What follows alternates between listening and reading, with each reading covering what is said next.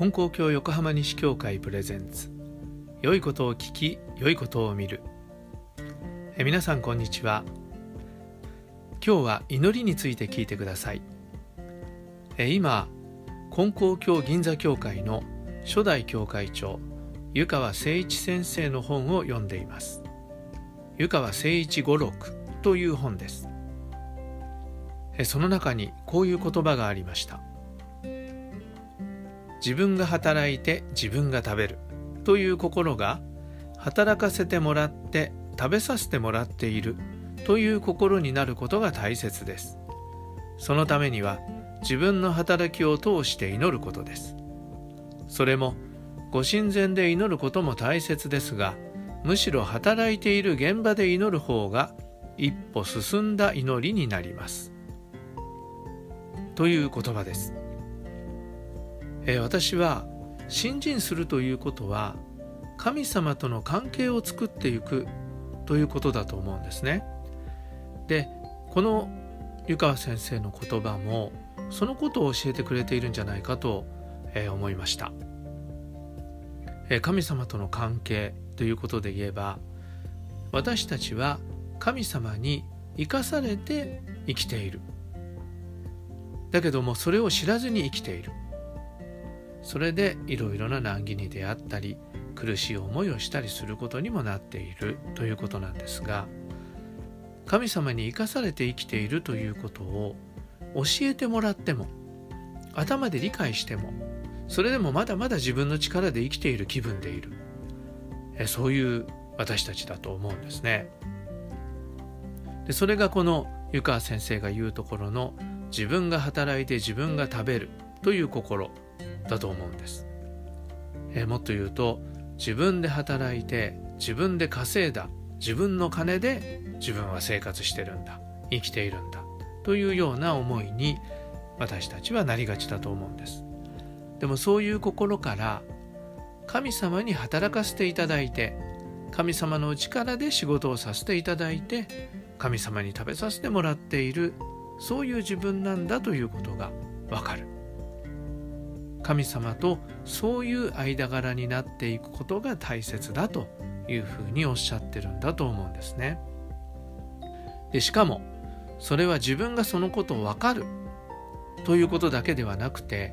それがわかると神様のおかげを十分にいただけるようになっていくということだと思います。例えば仕事をする時にですね神様のことをもう忘れてしまって朝ね神様にお祈りしてさあこれから仕事に行ってきますって言ったとしても実際に仕事の現場に行った時にはもう神様のことを忘れてしまって自分の力でやっているような気持ちになってしまうでそういうふうになると神様のお働きが十分に現れてこないということになるんですね。せっかく神様は助けてやろう手伝ってやろうと思ってくださっているんですけども私たちの方が自分でできる自分でやろうと思ってたらそれはそういうふうに言うわけではないんですが結局神様結構です。自分でやりますからと言ってるのと同じになってしまう。そうすると神様は助けてやりたいと思っていても手を出せなくなってしまうということなんです。だから神様の力をいただかなければできないんだということを忘れないように。仕事の現場でさあ神様させてください。神様どうぞお力をいただかせてください。とお願いをしながらさせてもらえば神様は神様のお力をしっかり発揮してくださって私たちの仕事が成就するようになっていくんだと思うんですね。私も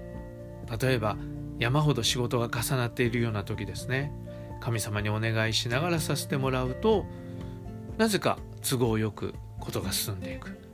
今日中にこれは無理だなと思ってたことができてしまう。外出して御用するような時もありますけれどもそういう時もお願いしながらあ行きますとお天気のことやいろいろなタイミングや駐車場車で行けば駐車場のことなんかに送り合わせをいただくことができるんですね。皆さんはそういうことはないでしょうか？そうやって現場で祈って現場でおかげをいただくとああ神様が仕事をさせてくださる。ということが分かるようになってくる。ですから湯川先生は一歩進んだ祈りになる。というふうにおっしゃっているんだと思うんです。どうぞ皆さんも神様に神棚で留守番させるような新人ではなくてそれぞれの現場に神様に一緒に来ていただいてしっかり手伝っていただいてお仕事をさせていただくようなそういう生活をしていただいたらいいなって思います。では今日はこの辺で終わりにしたいと思います。どうぞ皆さん今日も神様と一緒に良い一日を。感想や質問をお寄せください。次回の放送でお会いしましょう。さようなら。